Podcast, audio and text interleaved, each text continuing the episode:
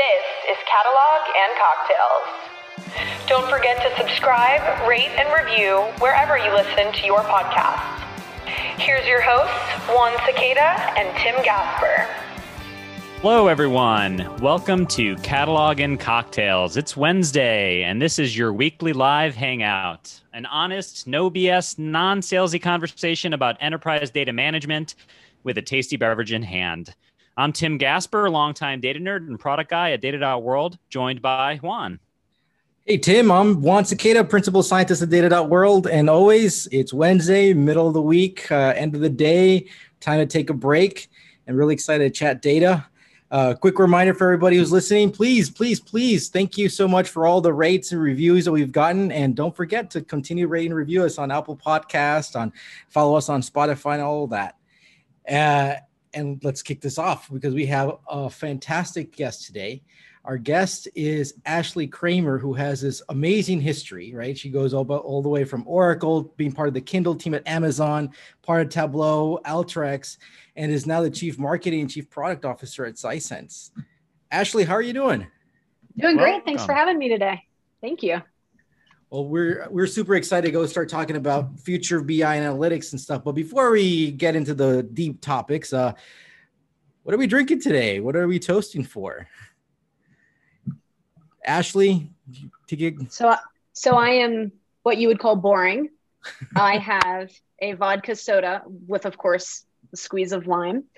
And today, what I am toasting for is the world opening back up because I never realized how much of a people person I was until a pandemic hit. And so I'm toasting to those lifts coming up and travel ahead and meeting people face to face again.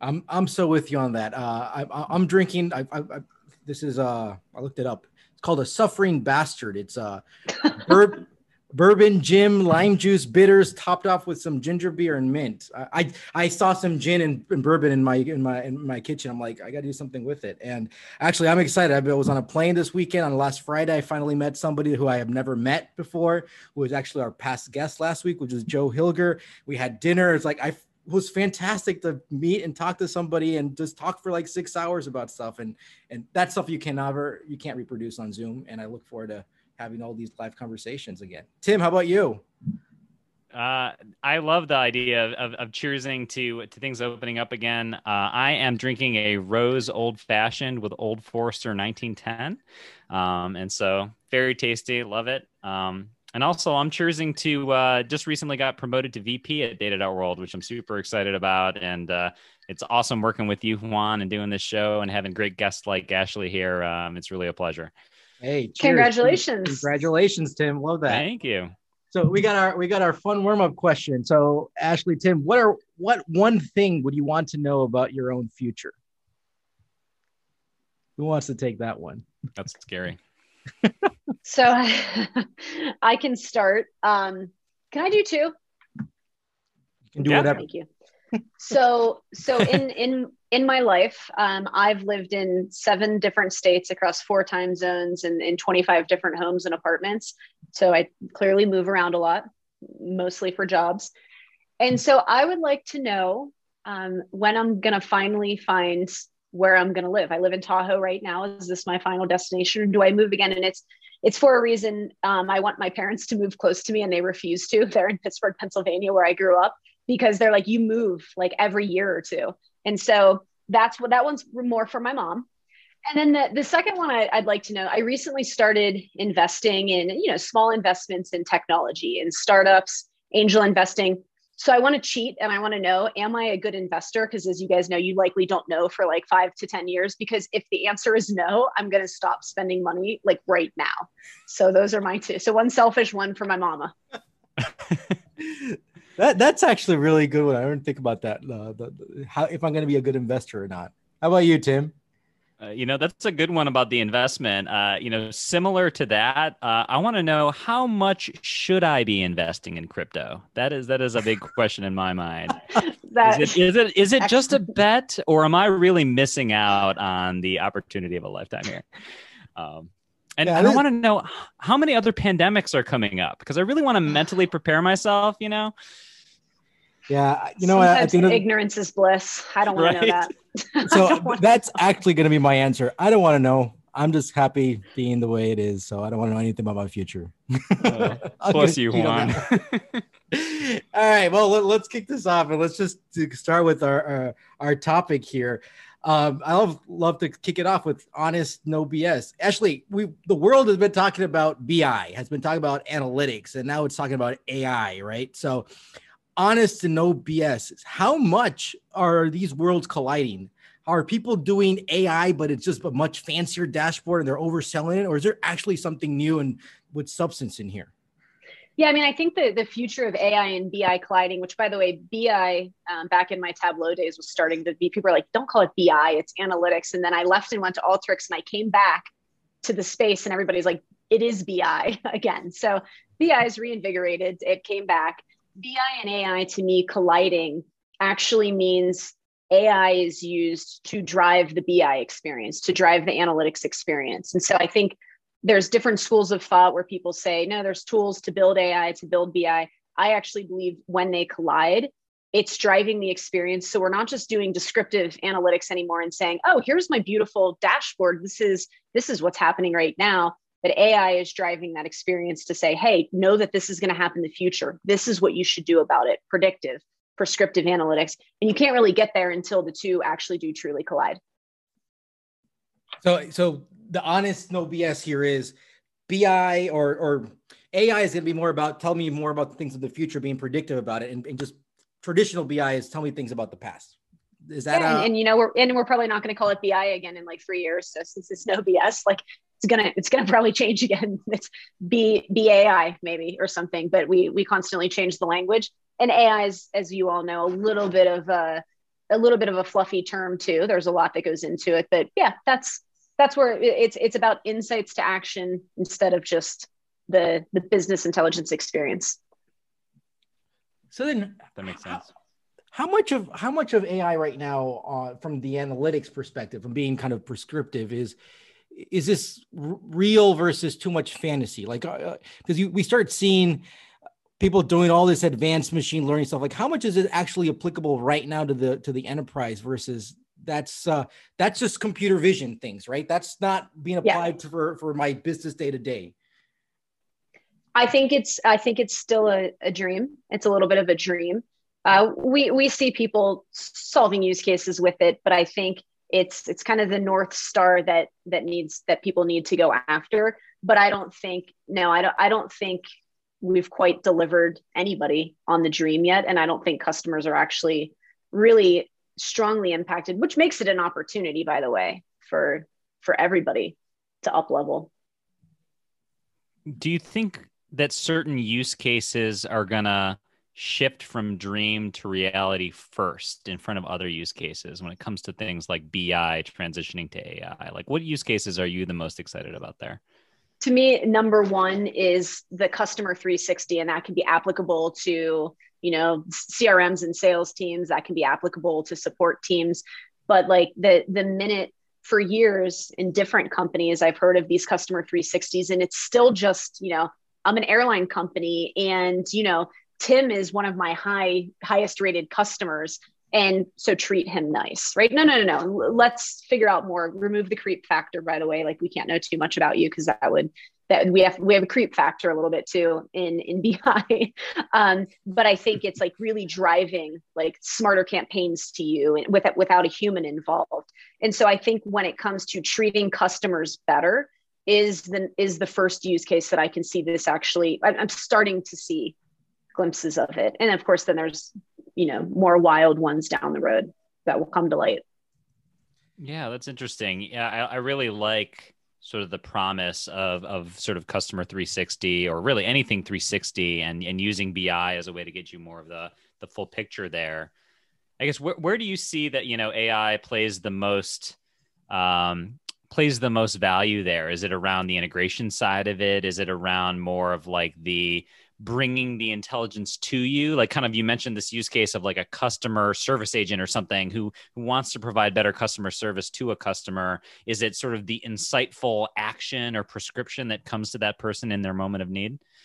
I think it's both. I mean, yeah, the first first it's driving the experience, but if you're again, let's say we have a deep AI dashboard about our frequent flyer program, you're still having to go look at that dashboard and it's you're still having to like look you up, right? And be like, oh, I wonder when he's flying again, I wonder what I should care about versus pushing the experience to those customer service reps, to the people, the, the flight attendants on the airplane that have their device. And we're seeing a level of that, I'm sure, already but how smart is it and how intelligent how much ai are we actually using versus just like he's here right now he's probably going to order steak right? And knowing before you get on make sure you have enough stakes. Like there's there's an element to um to how we can just make people smarter without causing them to have to change their workflow and change what they're doing.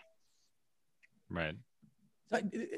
We've we've chatted before about this, and I, think something we we did was AI as a guidance. I think that was something that you, that we described. Is like you want a you want to have these tools, these systems, these AI systems to help guide you to what what to do, and instead of just uh kind of what do you say it's, it's not just about explain the past it's like what else are the new experiences you want to go learn and, and tell me don't automate everything for me like give me as a human some control but I also want to know where I should head. It's not like because this is the thing that I see about AI all the time is that, hey, hands off, the AI should do everything. I'm like, no, humans need to be involved. So it's about helping us guide to figure out where we should go. And I think this is the balance that we see from just data management. Like, how do we go? How do we integrate all this data? Let the AI go integrate all this data automatically. Like, no, you need humans there to understand it. But also, once I got all this data, I want to do, am I going to decide? Am I going to accept a decision of this of an AI system? You should go do this. Like, well, no, we should be empowering somebody else to be actually take those kind of inputs and then make a final decision.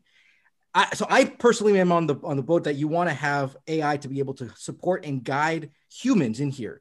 But is that truly scalable, or do we really need to go into a world where humans are going to be completely out of the loop for these types of like customer 360 that we can just trust the AI system to go do everything and and it's going to work better than any human. Where do you, how do you see that?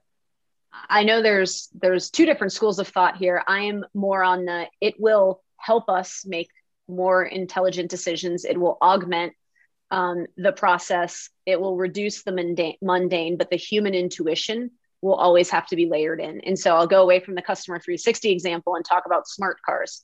You know, a smart car will tell you, hey, you're getting close to the center line and beep, and it knows when there's an accident five cars ahead or about to be, and it helps you drive better. But the the day you see me sitting in the back of that car with no humans' hands on the wheel, because they it makes wrong decisions, right? It the sensors screw up. And so it's it's making people better drivers and it's helping in a lot of cases reduce accidents and things. But um, i don't think we're anywhere near removing the human intuition and you can apply that in the same in the customer's 360 and all kinds of other scenarios. That's interesting. I, I see a lot of agreement here in the chat with your comment there about sort of augmented intelligence and and keeping the human in the loop giving them better guidance. Um, so i think there's a, there's a lot of agreement there. You know when you think about augmented intelligence as a, as a sort of an angle on AI, you know, and, and thinking about the folks that are using BI, you know, who's gonna who's gonna stand to benefit the most from AI getting more into the BI realm? Is it is it the is it the technical analyst? Is it more of sort of the the the citizen data consumer type person? You know, who who do you see as benefiting the most as as the automation gets better, as the insights get better? I have a strong, strong viewpoint on this because if you look at any of the research, you know, people spend millions of dollars, companies spend millions of dollars in years of investment. And you see these stats, you know, less than 30% of all analytics produced are, are actually being adopted. And so my response to this is I think we've nailed the experience for analysts, for data engineers. We've given them the tools and they can customize the tools you know that's why there's so many out there. It's the it's the business user it's the end users it's the people that need to be using data but are too intimidated to go look at a dashboard. And so that's where just people that don't have analyst in their title and people that don't consider themselves you know quote unquote data workers are the ones that can really um, leverage or, or take i guess take advantage of ai under the hood because it's you know insights hints context guided experiences right. are coming to them yeah I, I, couldn't agree with you more I, I feel like there's a a ton of research as you're noting right that's been coming out that's like you know, more than ever, people are investing huge amounts of money in their data and analytics infrastructure, more than at any other time in history. And yet, actually, people perceive their data driven decision making and their data literacy to be declining. Like, it's literally the right. percentage is going down instead of up, even though the investment's going way up. Um, and it feels like that points exactly to the statement that you're making that, like, yeah, sure, the analysts have access to data, and you know, maybe they're getting even more data than they ever have before, right? Big data, data integration, all that good stuff, data lakes. But is it really truly filtering out to the people that are that are making the decisions in a way that they can action on? Yeah, and I think we we've tried to solve it differently. There's data literacy programs now, great, and that's good. But like, mm-hmm. you have to assume people have the time to go take that.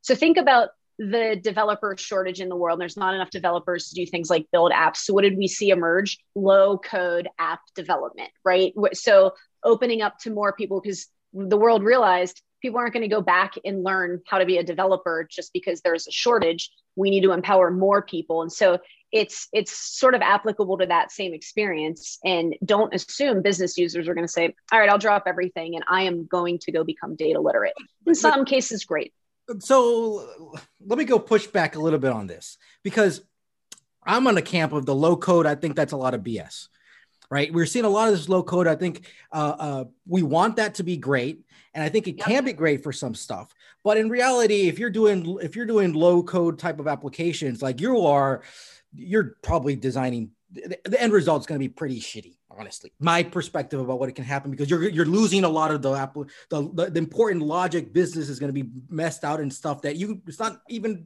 i can't even find it right so you would you would one can argue that the stronger people, the people who will win, right, those the, are the ones who are going to invest in it. They do see this, so they are going to find time to go do that. So I would say if you're a business user, you're saying, "Well, I don't have time for this. I just want the stuff that I can." Hey, hey Siri or hey Alexa, tell me this thing. Versus somebody who's going to get a little bit more, more going to roll up their sleeves. They're going to have more potential to, to, to, to win and go do more things faster. They're going to be truly more self-service on that stuff. So I would say that, yeah, okay, yes, we want to have an automatic, an AI to help me out because I don't have time to do, be data literate and all that stuff. But the folks who do invest in that stuff, I think they're the they're going to be the winners. So I that's I mean that that's great from like a, I you know I I agree and I'm not an analyst at heart and I became data literate and then my career took off because now I lead those types of products. But you're you're putting you're putting a lot of faith in that people want that right? Like people fundamentally want to wake up and be like i want to be the best analyst out there or you know i i want to go learn how to develop. And don't don't discount the fact that just because you're using low code doesn't mean that's the final. There's something called rapid prototyping where okay developer doesn't want to sit with me for hours while i try to explain the experience. I'm going to use this as you call it shitty low code experience and then i'm going to go give it to them and they can operationalize it right? And so you're starting to bridge that gap. you're so starting I, to remove barriers. I agree i agree with that but but there's also a big hope that oh let me go pass this on to somebody else that they can operationalize. Like that's a big hope and gap there because otherwise we start seeing the well people do this all the time in excel right and they're like i can do excel and then they do their things and we just have silos and silos of excel so i think i, I think part of it is that we really need to and it, my my position is that we really need to have this culture of being not just data driven and, and, and but from the top up, right? Executive level, executives need to show the examples of drilling into data. I think if I put two companies side by side, you have the CEOs going in and looking into the data themselves and asking the hard questions, and also other ones that don't. As an if, as a potential employee, I want to go work at the company where the CEO is actually getting into the data themselves. I mean, obviously not drilling too much into it, but I was going to say, um, I have a CEO currently, and maybe I'll send this to him and nobody is more analytical and nobody digs into the data more. So be careful what you wish for. Well, that's awesome. Amir, I love you, but be careful what you wish for. As long as their interpretations are correct, what's that, really the that's trouble the other, That's the other thing. They see like, that one chart that they get so excited about, and you're like, wait, wait, wait, no, that chart doesn't say what you think it does. You know? That's exactly right. There's like one thesis and one theory, and you're like, but that look at it from this angle and then you get into a seven hour discussion on one piece of data and so yeah and so um yeah no i i think i'm so i'm so passionate about the rapid prototyping because I also called BS on it. And at my former job uh, prior to this company, that was one of the, the biggest use cases. And that, that was that was sort of viral, particularly through enterprises. And so just because I've seen it come to life, not necessarily in BI specifically, um, I, I have seen it be pretty effective. Interesting. I, I feel like uh, Juan, we got to have a couple episodes coming up on like exploring the world of low code because uh, you know I, I know we've got some strong opinions on that, and uh, you know and, and, and in my mind it feels like a, kind of just like a modality right? Like some people prefer the low code environment and you know there was a comment in the chat here about like isn't a data catalog a low code environment? I think there are ways to use many different data tools that are low code oriented right? And some and some businesses have been built on that modality but then they have apis and you could do the code approach if you want to or they've got the wizard and it's the zero code approach right?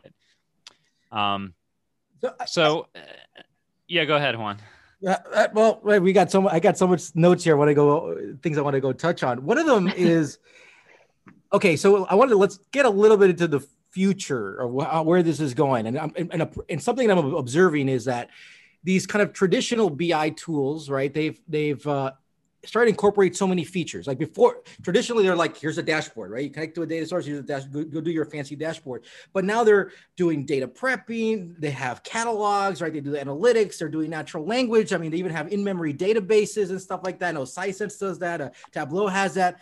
I'm like, what's coming tomorrow, right? Is are, is is is the BI tool like a Tableau, like a Sisense, whatever? Are they becoming like the data hub of everything? Is are they going to be the silver bullet or are these spreading themselves too thin and then you're not going to have the best data prep tool the best catalog and so forth? Like i'm where where is this heading? I believe because the the rapid pace of the data being collected in the world is growing so fast i don't believe in the full stack end to end one solution one tableau one Sisense can do it all. I believe in more of the open and extensible platform with sure you can start with us for data prep and you'll definitely use us for the visualization layer, blah, blah, blah. But you need to not lock you know customers in and if they start to deal with other data sources and bigger use cases we need to be able to welcome in the, the people the companies that actually focus on data prep only focus on etl whatever it is only so i don't i have never at any of my companies believed in like let's do an end to end full stack but I want the capabilities. We don't have to, we can be, we can be not best in class in some of them, and we have to be transparent about that. And then you can focus on what are like Tableau is clearly they're the most beautiful. If you need the most beautiful and that's what your CEO cares about, you pick Tableau. Um, from the Sisense perspective, I believe you shouldn't know you're using analytics. I believe you should literally like we should be the analytical engine and you should have no idea if you want. I mean, if you want to, fine that you're actually using scary, intimidating data. And so it's you have to pick best in class is my is my response to that and stay open and extensible to other things. It's an interesting perspective. I, I like that. Um, I, you know, it, it used the, to be pitched differently, by the way, but I think we've evolved. Right. Interesting. Interesting. Um, you know, one of the things that we talk a lot about here is you know don't boil the ocean and make sure that you're taking sort of people process and technology and thinking about it holistically getting the buy-in you need all that kind of stuff.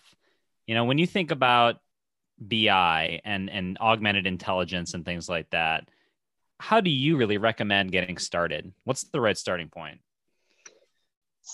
So to me too many people think they're going to bring it in and solve world hunger right? They're going to do everything big bang project. And I honestly sometimes, not necessarily my current company, I've seen people probably spend way too much up front, um, which of course you welcome as, as part of that company.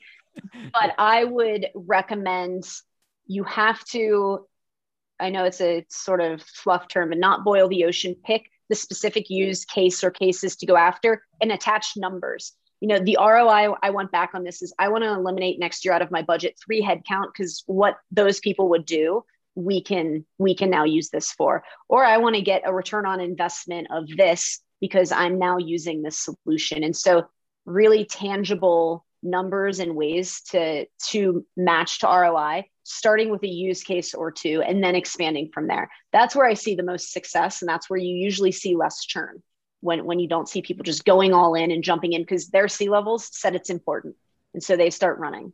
Uh, typically, they don't have a straight data strategy yet either. So they're trying to figure out a data strategy as they're trying to implement analytics and augment it. It's it's generally too much. I love this about yeah, we always say don't boil the ocean. Yeah, pick a use case. But actually it's not just pick the use case, is add attach numbers to it, like real numbers, but but numbers that are basically what I always say, how is this going to make me money? How is this going to save me money? Like literally, let's attach those numbers to that, and you make sure that's how you're connecting it directly all the way to the to the business and in and, in, in the front line. I think that's folks really struggle missing. with this, right? Folks really struggle with this on the analytics side. You know, like a you know, it's, either it's like science experiment, or it's like we need to completely overhaul all our analytics, our stack top to bottom, right? But it, so numbers driven. So how, how is that easier said than done? Like of you, course. you said, of course. I mean, it's you know, if people are introducing, uh, that's generally, I think the the analytics vendors out there that help customers establish this, that partner with customers, are the most effective.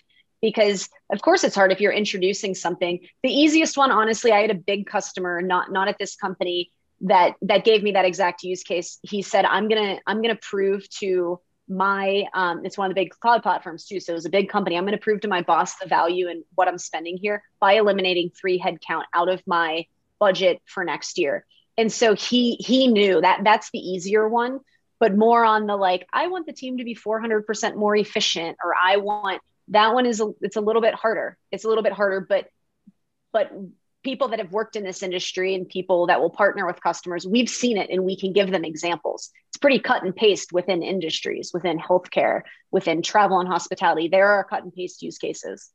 But yes, it's hard. It's easier. It's definitely easier said than done.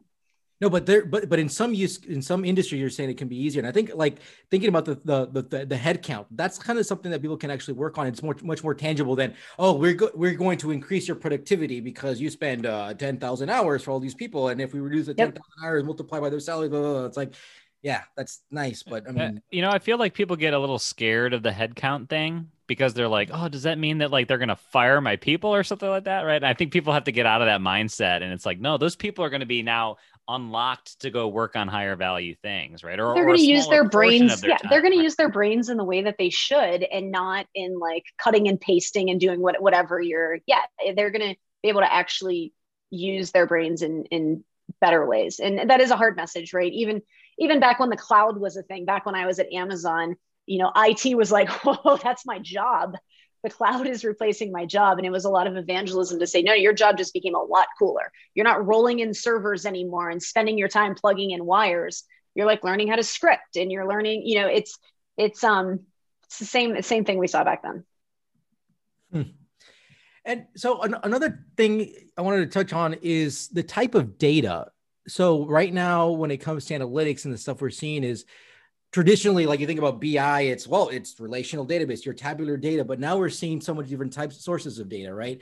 Uh, unstructured text and, and, a lot of a lot of the topics that we talk here is about graphs and knowledge graphs and stuff. I'm curious from your perspective what are you what's next on the types of data that people are doing or, or companies are focusing on for analytics are we still just there's still much so much to be done on the tabular data that's we're still working on that. i think we're still there. I think you know we i've watched different dreams. Some come to fruition some not like there were the hadoop days. And then we realized oh that's that's going to be a cold store but to actually extract it you're going to need different layers on it.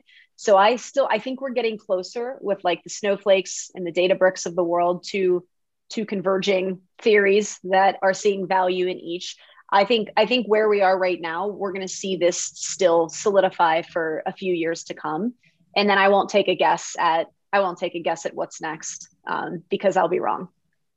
I don't like to be wrong. I mean, I am quite often, but I don't like to be wrong. but and and and what about like personal agents, like your Alexas and your Siris of the world, right? Because I, I, I, we talked to a lot of executives and folks, and they're like, "Well, I just want to be able to talk to my phone and talk to this and tell me, hey, how are the sales going today?" Right? I mean, we're not there, but it kind of seems that we shouldn't. Why aren't we there? I mean, we, we use Alexa all the time. Like, what's missing? I mean, I'm surprised we're not. Not every single executive in the world is talking to Alexa to go get their stuff and and asking them, but why, and get explanations. Yeah, I don't know. I mean, I, I, I, definitely, I'm just, I'm not, I'm not one to talk to things, and I, I don't know. I, I had Alexa's in my house, and I, you know, she would like start talking in like the middle of the night. It was like, so, so for me, it's not really for me. I will say though, if you think of like the Amazon shopping experience, like two years ago when you'd go to return something, it was very clearly a robot coming back to you and very clearly. But if you think about how refined it's gotten now, it's a pleasant experience. I want to talk to their chat bot you know with always a very clever human name way more than i want to get on the phone with somebody now because it's but i think it takes a lot of time to refine that experience. There's a lot of companies out there trying in different industries and it just that's that's the answer is it just takes time. I, I personally I'd, love to hear from you you guys but personally i just i don't really want to talk to siri or alexa. I don't know why. I just don't i i'd rather google I, search. Yeah i feel like I'm I'm so excited about the promise of this technology and and I still have, you know, every once in a while I get super excited about like voice enabled technology and then also like virtual reality, right? You think about like how these enabling technologies could like revolutionize the world of data, right? Um, but then you know you you talk to Alexa and you're like, hey, uh, you know, you ask her a question and she's like, she tells you the completely wrong answer but at least there's a little bit of a feedback loop happening now. Where she'll actually ask you like did was that the answer you were looking for? Right? And uh, I, I feel bad but i've sworn at alexa a few times so i'm sure she, she gets offended database. she gets offended like uh, you know after a few drinks maybe maybe after this like you know me and my friends have, have asked alexa some questions and like she, she gets offended. She really does and you shouldn't swear at her. She'll, she'll call you on it. but she will so do you? So do you have these conversations when we when I talk to folks and they're like, yeah, like we we need to be talking to Alexa, like they have this vision of what the next generation of analytics should be, and, are, and do they just have it wrong? And we just or I mean, maybe they're going too much into right. it's. Uh, it's like the Flash, right? So like, great, that's the better story to say. Like, I just want to be able to talk and add, like, I just want to say, like, hey, what are my sales going to be? In two years and it's gonna it's gonna just tell me right? It's just because i don't really care about the details. Um, but from my perspective i just want to shoot you that in slack right? I want you I, I'm, I'm thinking you're gonna come in and actually type it in and it's just a different delivery. I think it's the same idea. It's just a different way of asking and receiving the question back. I, I, I you know we've done alexa demos at all three of my this company and two before on stage because it's awesome. It's so cool it talked back to my former CEO and people loved it. Nobody would ever use that. I just thought it didn't make sense, but it was a really cool demo. So I'm just not sure. Uh, cool demos. It's like the cherry on top. Maybe it'll help people go cl- close a deal. So yeah, why not? But in practice, you're not going to go use it. Uh, well, that and, happens and, a lot. Maybe like, to bring it back, uh, and maybe to bring it back a little bit, it kind of goes to your comment, Ashley, about like the self-driving cars, right? Like maybe we're just like there's a missing element still with like uh, you know the common sense and the and the and the banter back and forth that we just haven't gotten to yet. Yeah. Yeah. Hey, well, I actually I told you 30 minutes fly by here, so this is this is great. Wow. I, yeah, that it's always fast.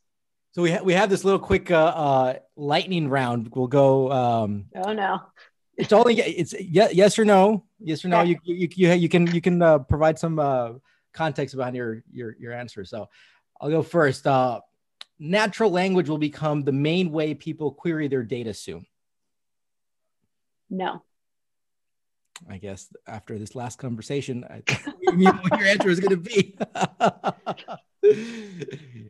That's interesting. I, I I love your honesty with that because I think a lot of people love to just gravitate and and parrot the the sort of the sexy topics right? And mm-hmm. i appreciate your honesty around that. Well so before we get to the next one so one thing is natural language saying we're talking but what about the typing the writing just so so i think the typing is fine but you have to assume again like people are going to stop what they're doing and go type that question. So great and like every product out there has that now because it's a must have it's a it's a good feature.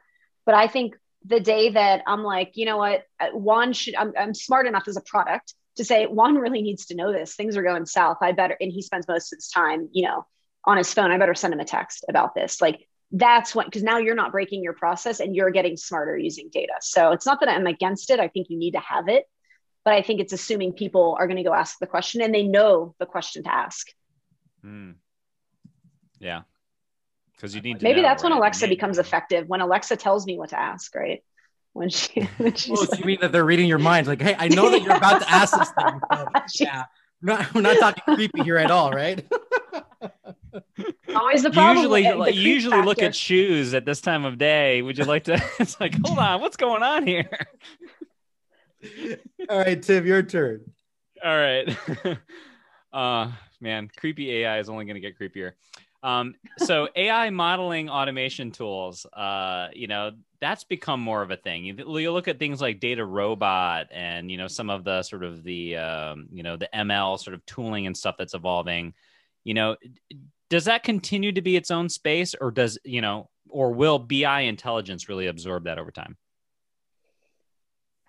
I think uh, this isn't a yes or no, sorry, but I think it's they do converge, but it it it just depends on it depends on if the vendors believe in the platform approach that we talked about or believed in best in class because the data robots of the world are for the sci- data scientists and citizen depending on who you talk to data scientists bi sometimes is for deep analysts or data engineers sometimes it's for end users so to me it depends i do see them converging um, but I also see a lot of use cases standalone for for some time.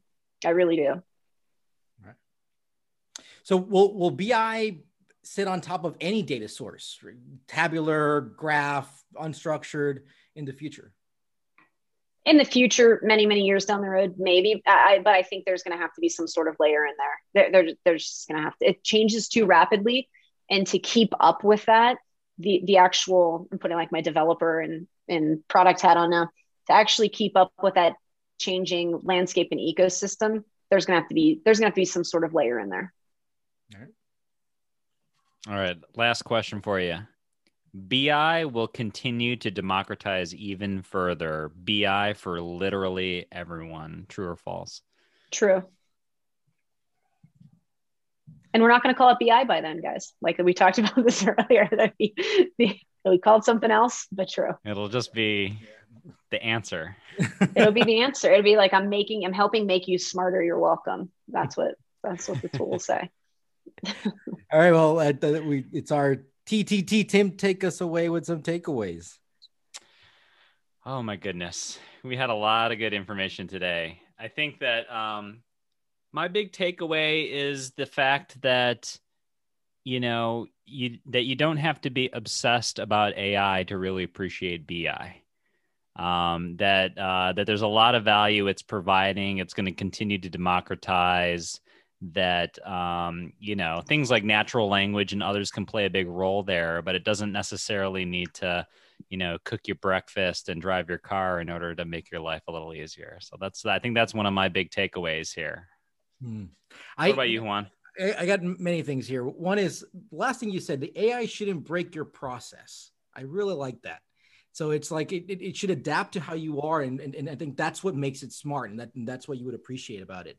Um, the, the other aspect was when we talk about use cases, it's interesting that customer 360 continues to come up. It's something that we've been doing forever, but it's something that we could always do better and better. And I think that's something that we need to go. That's always should be driver. Like we should, we we people say we need to be customer obsessed. Yeah, we truly do need to. At the end of the day, right? That's who's what's paying and driving the business. Um, and the whole, yeah, we always talk, don't boil the ocean. We always talk about picking the use case. Yeah, we really need to go attach a number, a number about what's making money and saving money. Obviously, harder, uh, easier said than done. Uh, but that example you said, like we can eliminate three headcounts and knowing that that's something that you're going to go use, people are going to go start working things using their brains so you do smarter things. So I think that's that's an aspect that can be a quote unquote easier way to apply that, uh, get that number in. Uh, this is a fantastic conversation. Thank thank you so much, Ashley. And I always like to throw it back to you for our, our advice uh, little uh, segment there. What's your advice, general, broad, about data, about life? And second is who should we invite next? My general advice is um, always be networking. Like talking to you two today, I well, one, I learned we have to go have a drink and talk a little bit more about low code, but you learn something every time, and not just specifically in data and analytics in your industry. Like always be networking. I tell my team this: make time for it. Always be networking. talk to everybody from entrepreneurs to people at big companies. It's it's amazing. You learn from books, you learn from podcasts, but like actually having those conversations is the most powerful thing I found in my career. And I, I think clearly next, I, I had a different answer coming into this, but like we we need to get the leader of the Alexa team on here, and we need to we need to understand what we don't understand. We need to understand what the future is, and that's selfish for me because I want to listen in and I want to know if I need to be thinking about this a little bit more as part of my roadmap. I, you hear that, leader of Alexa? We're, we've we've got your uh, you're in our crosshairs. We've got questions for you. Actually, I'm going to definitely take you up on the whole uh, no code discussion. I think there's so much there. I'm going to guess that you've probably invested in some no code companies, maybe. Then I don't want to. I can't. I can't. I mean, let's see my future first, and then we can we can back up and talk about that. Let's see. All right. Ashley, thank you so much. This is a fantastic conversation. And uh, just as a reminder for everybody, next week is our final episode of the season, episode 50. And it's going to be just Tim and me. We're going to be summarizing everything discussed in this first part of 2021. And it was a pleasure to close this uh, first season with Ashley as our last guest of the season. Ashley, again, thank you so much. Thank you. And thanks everybody Ashley for listening in.